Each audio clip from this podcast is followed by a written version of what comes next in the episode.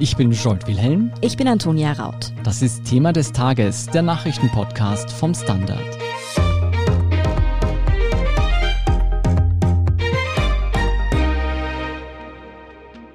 Wieso sollte man sich als Kriminalistin eigentlich die Mühe machen, sich in die Handys von Verbrechern zu hacken oder ihre Kommunikation mühsamst zu entschlüsseln, wenn man sie auch dazu bringen kann, gleich von vornherein über einfach überwachbare Mobiltelefone zu kommunizieren? Ja, genau auf diese Weise, und zwar mit manipulierten Handys und einer abhörbaren Messaging-App, ist es dem FBI und der Interpol tatsächlich gelungen, einen riesigen Schlag gegen das organisierte Verbrechen zu landen. Wie genau diese Aktion namens Trojan Shield ablief, welche großen Fische den Ermittlern da auch in Österreich ins Netz gegangen sind, erklären uns heute Gianluca Wallisch, Musayen Al-Youssef und Vanessa Geig vom Standard. Gianluca, dem FBI, der Interpol und Polizeiorganisationen rund um die Welt ist da offenbar wirklich ein riesiger Schlag gegen das organisierte Verbrechen gelungen. Welche Dimension hatte diese Operation Ironside oder Trojan Shield, wie sie in Europa genannt wird?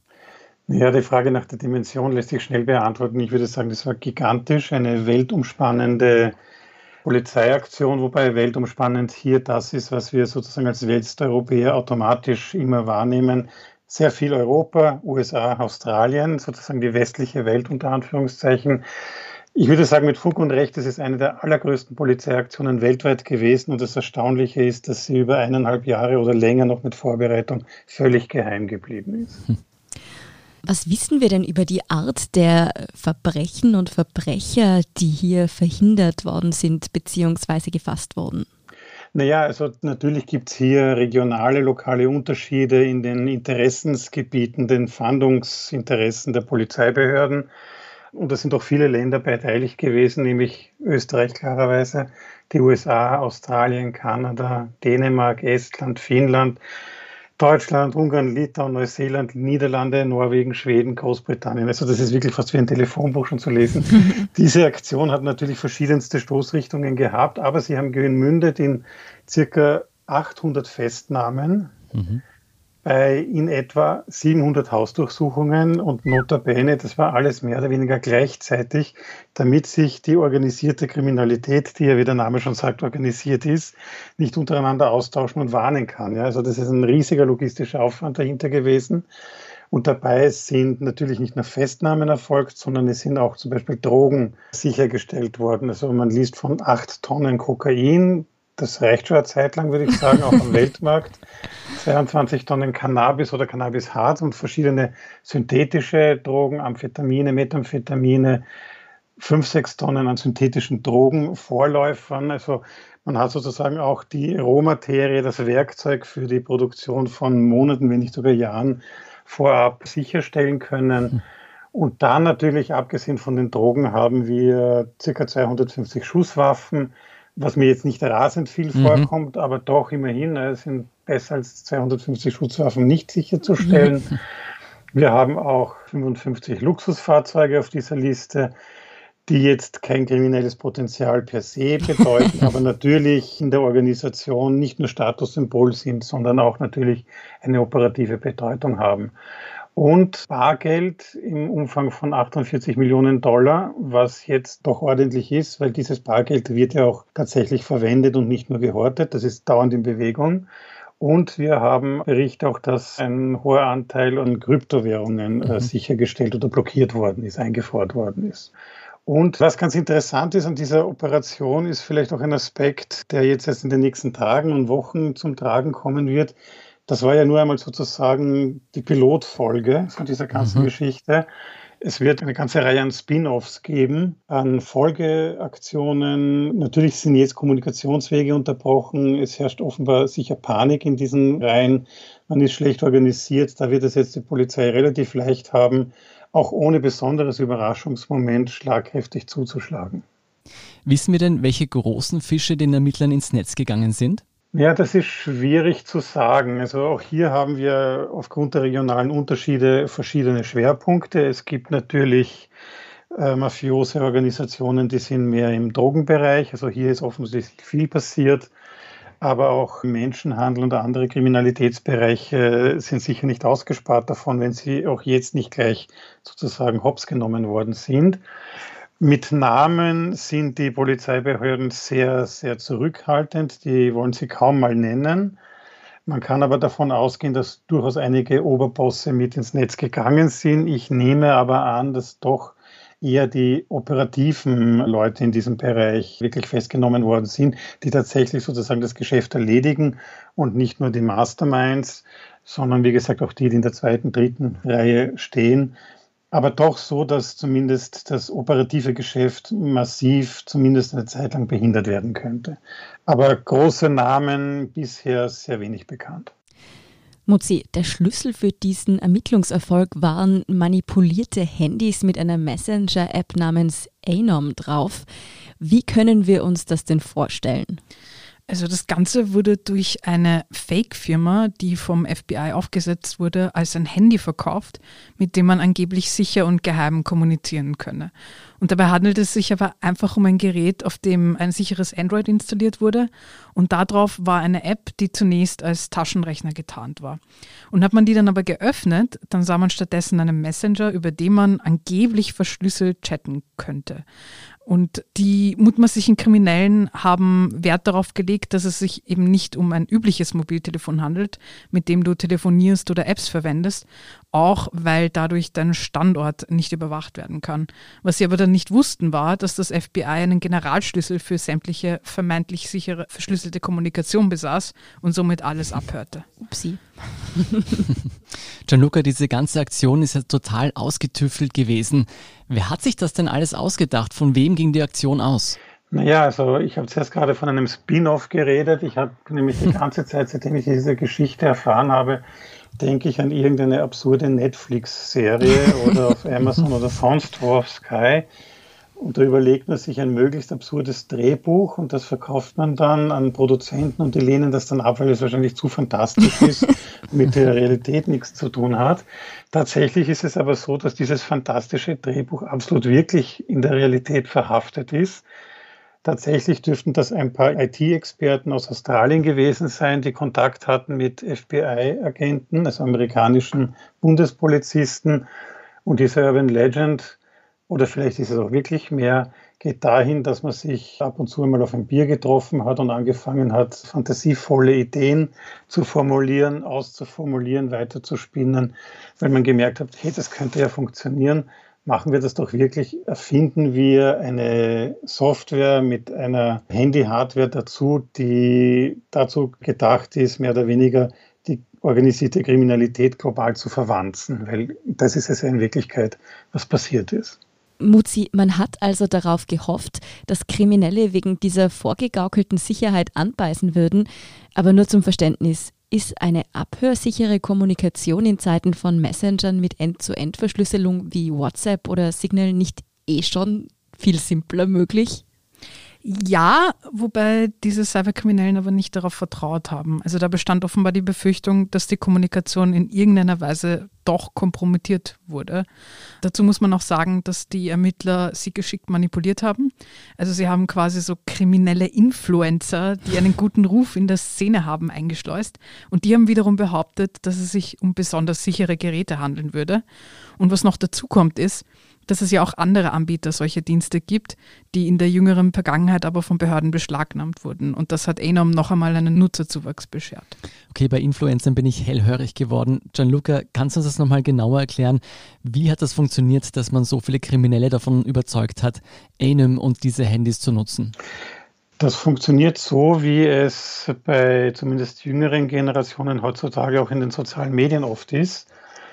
Ein Marketinginstrument kann sein, man bedient sich eines Influencers und mhm. spricht einen Influencer an, gewisse Produkte, gewisse Lifestyles und so weiter zu promoten, zu verbreiten und die finden dann Anhänger. Und in Wirklichkeit, so kurios das jetzt klingt, dürfte das tatsächlich auch so passiert sein, indem verdeckte Ermittler den einen oder anderen Unterweltboss angezapft haben, ihn mehr oder weniger eine Falle gestellt haben, ihn davon überzeugt haben, hey, da haben wir so eine, ein Handy, das völlig abhörsicher ist. Das man nicht am freien Markt gut bekommen kann und damit ist völlige Verschlüsselung gewährleistet. Es gibt nur wenige Funktionen und deswegen sind die Schnittstellen zur Außenwelt de facto inexistent. Und auf diese Weise kann man untereinander kommunizieren, ohne dass es die Polizei mitbekommt, egal auf FBI oder keine Ahnung, welche andere Bundespolizei in Europa oder Australien. Und einer dieser Unterweltbosse dürfte dem wirklich auf den Leim gegangen sein und hat sich dann unwissentlich sozusagen als Influencer betätigt und das ganze Produkt dann in seinen Kreisen verbreitet. Würde mich interessieren, ob der dann auch Rabattcodes und Gewinnspiele betrieben hat. Zwei für Ich bin sicher, dass er ein tüchtiger Geschäftsmann ist. Dieser Hakan Ayik, glaube ich, heißt der. Ja. ja, was ich mich auch gefragt habe, da waren ja rund 12.000 solcher Geräte im Einsatz. Mhm. Und so toll diese Gadgets klingen, so überzeugend das Produkt vielleicht sein mag, hat da niemand Verdacht geschöpft, wenn das im so großen Stil ein neues Produkt am Schwarzmarkt vertrieben wird? Ja, auch hier kann ich nur mutmaßen, weil ich mich nicht selber am Schwarzmarkt bewege. Kann ich auch nur nachdenken und versuchen, mich hineinzuversetzen. Ich denke, dass es die Polizeibehörden, angeführt von FBI in den USA, sehr genau verstanden haben, die Arroganz und die Eitelkeit der Mafiabosse auszunutzen. Die glauben, dass sie immer der Polizei einen oder zwei Schritte voraus sind, dass sie die besseren Drogenexperten haben, dass sie die besseren Technologien haben, dass sie die kreativeren Köpfe haben. Und tatsächlich ist es aber so, dass die Polizeibehörden durch diese Aktion bewiesen haben, dass sie erstens selber kreativ sein können, zweitens nicht immer nur starre Bürokraten sind, sondern die mag es natürlich geben, aber dass die darauf einsteigen können und sagen, okay, das Konzept, das zu unterwandern, das überzeugt uns, da geben wir auch Millionen an Dollar her, damit das entwickelt werden kann. Das darf man nicht vergessen. Mhm.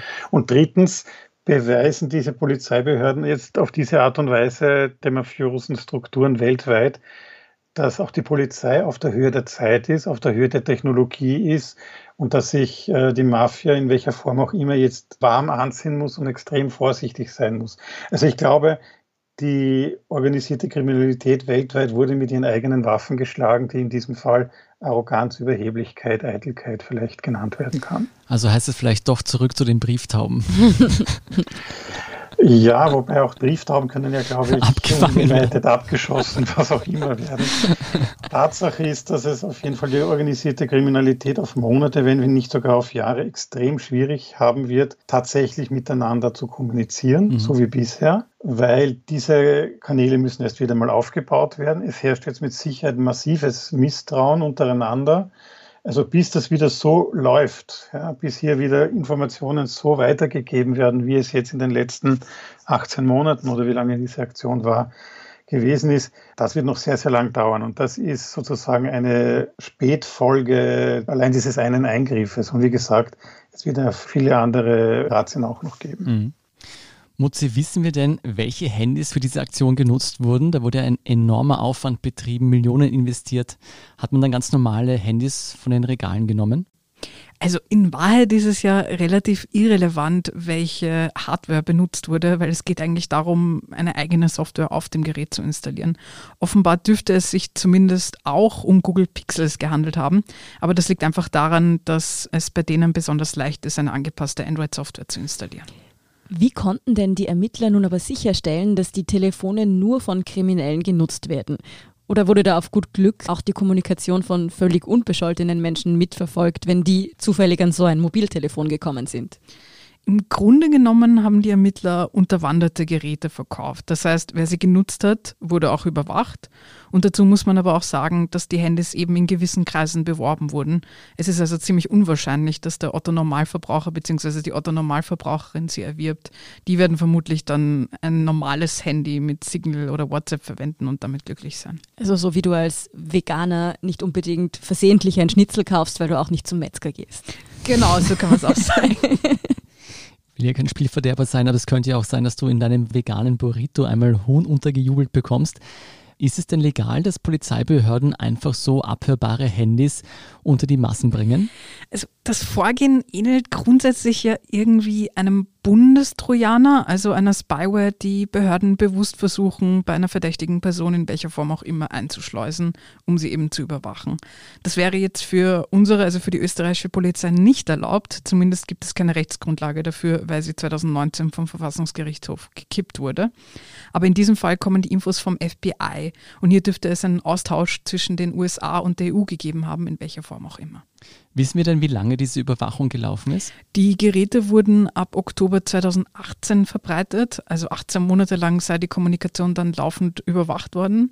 Und dann hat man offensichtlich entschieden, dass ausreichend Material vorhanden ist und zugeschlagen.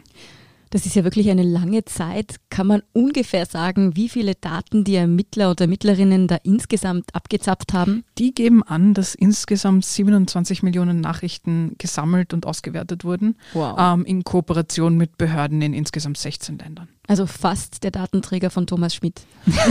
Aber nur fast. Und wer liest das jetzt alles aus? Das ist ja Wahnsinn. Dann lassen wir es mal so stehen, ob diese Relationen so stimmen.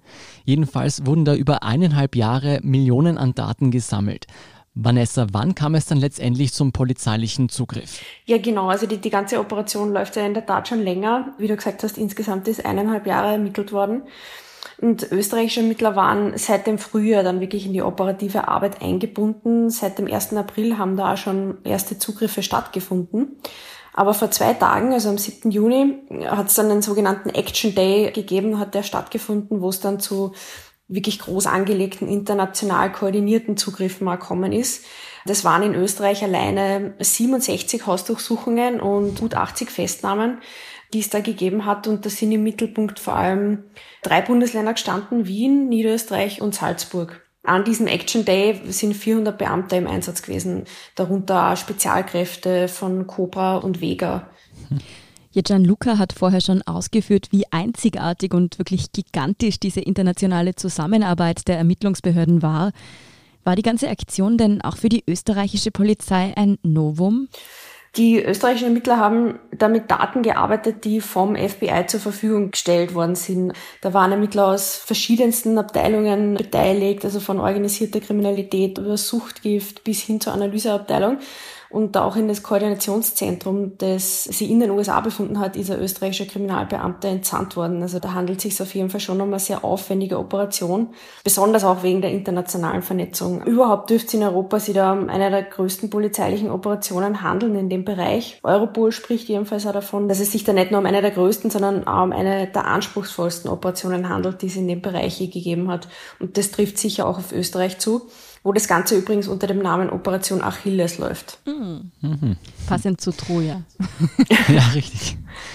Du hast vorher auch schon gesagt, dass es zu zahlreichen Festnahmen in Österreich kam. Was wissen wir denn darüber? 81 Personen sind insgesamt festgenommen worden und zumindest für 13 gibt's mit, muss man dazu sagen, jetzt Stand Mittwochvormittag auch schon Anträge für die Verhängung von Untersuchungshaft. Die befinden sich auch schon in der Justizanstalt Josefstadt in Wien. Da werden vermutlich jetzt im Laufe der nächsten Stunden und Tage noch mehrere Personen hinzukommen. Die Ermittler sprechen jedenfalls davon, dass es sich da schon um einen Schlag gegen die obere Riege der Mafiastrukturen handelt, der da gelungen sei. Also die Haupttäter, die in Österreich gefasst worden sind, die haben vor allem mit der Drogenszene zu tun. Da geht es um Vorwürfe von internationalem Drogenhandel in größerem Stil. Und der vermutlich größte Fisch, der in Wien ins Netz gegangen ist, ist ein in Serbien gesuchter Mann, der im Zusammenhang mit drei Morden gebracht wird. Gegen ihn hat es einen internationalen Haftbefehl gegeben, den allerdings im Zusammenhang mit Suchtgiftdelikten. Und bei seiner Festnahme in Wien sind dann auch zehn Kilo Heroin sichergestellt worden. Ja, das war eben der größte Fisch, der der Polizei in Österreich da ins Netz gegangen ist. Konnten denn abseits davon auch noch Verbrechen aufgeklärt werden?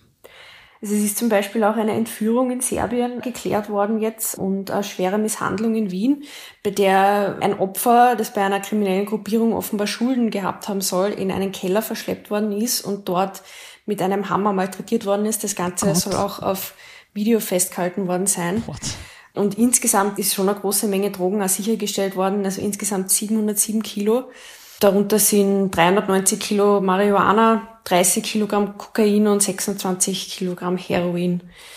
Und zwölf Haftbefehle, die müssen noch vollstreckt werden, weil die Personen sich derzeit im Ausland aufhalten. Da geht das Innenministerium aber davon aus, dass die in Bälde vollstreckt werden können.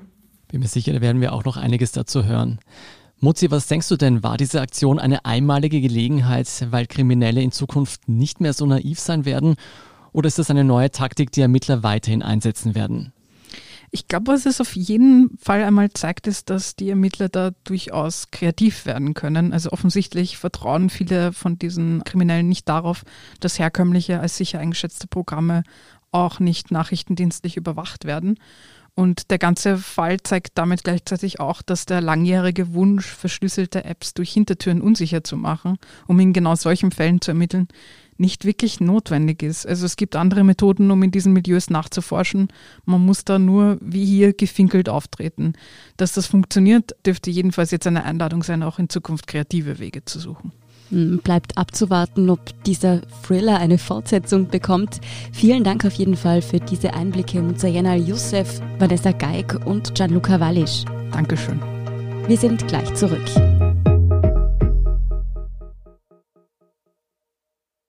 Guten Tag, mein Name ist Oskar Bonner. Wenn man in stürmischen Zeiten ein wenig ins Wanken gerät, den eigenen Weg aus den Augen und die Orientierung verliert, dann ist es sehr hilfreich, wenn man etwas hat, woran man sich anhalten kann. Der Standard, der Haltung gewidmet. Jetzt gratis testen auf Abo der Standard AT. Und hier ist, was Sie heute sonst noch wissen müssen. Erstens, ab morgen Donnerstag, den 10. Juni, werden in Österreich die Corona-Regeln weiter gelockert. Gastronomie und Veranstaltungen dürfen ab dann bis 24 Uhr besucht werden. Auch die Personenobergrenzen werden gelockert. In lokalen und im privaten Bereich dürfen je 16 Erwachsene plus Kinder outdoor zusammentreffen. Indoor sind maximal 8 Erwachsene erlaubt. Im Kultur- und Sportbereich dürfen Museen, Theater, Stadien und Co. wieder mehr Besucher hineinlassen als bisher. Allerdings gilt in den meisten Bereichen weiterhin die sogenannte 3G-Regel. Menschen müssen also geimpft, genesen oder getestet sein.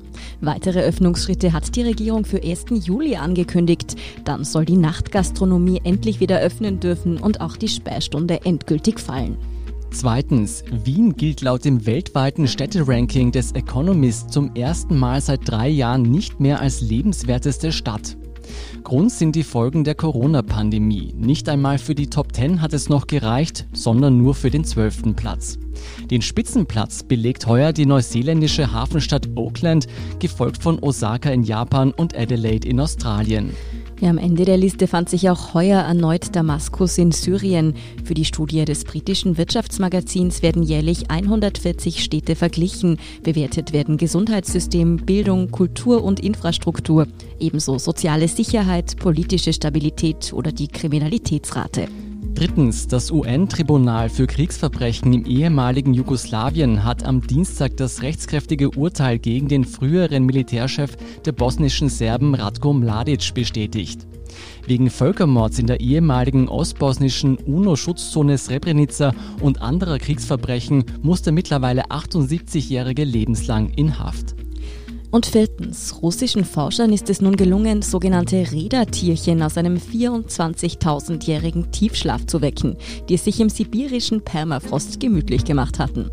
Die unter Mikroskop sichtlich ausgeschlafenen Mini-Organismen sind zwar nur 0,5 mm groß, dass aber selbst so kleine Lebewesen einen tausenden Jahre langen Tiefschlaf im Permafrost überleben können, war bislang nicht bekannt.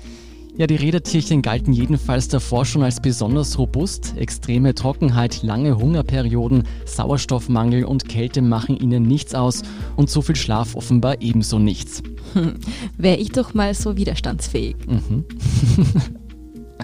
Mehr dazu und die aktuellsten Informationen zum weiteren Weltgeschehen finden Sie wie immer auf derstandard.at.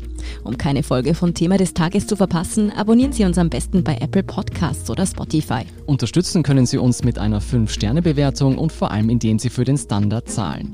Alle Infos dazu finden Sie auf abo.derstandard.at und wenn Ihnen unsere Arbeit gefällt, schreiben Sie uns gerne eine nette Rezension. Verbesserungsvorschläge und Themenideen schicken Sie uns am besten an podcast.derstandard.at, dann schauen wir uns das gerne an. Danke für Ihre Unterstützung. Ich bin Antonia Raut. Ich bin Jolt Wilhelm. Baba und bis zum nächsten Mal.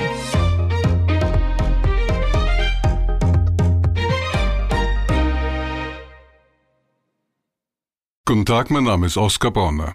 Wenn man in stürmischen Zeiten ein wenig ins Wanken gerät, den eigenen Weg aus den Augen und die Orientierung verliert, dann ist es sehr hilfreich, wenn man etwas hat, woran man sich anhalten kann. der Standard, der Haltung gewidmet. Jetzt gratis testen auf Abo der Standard.at.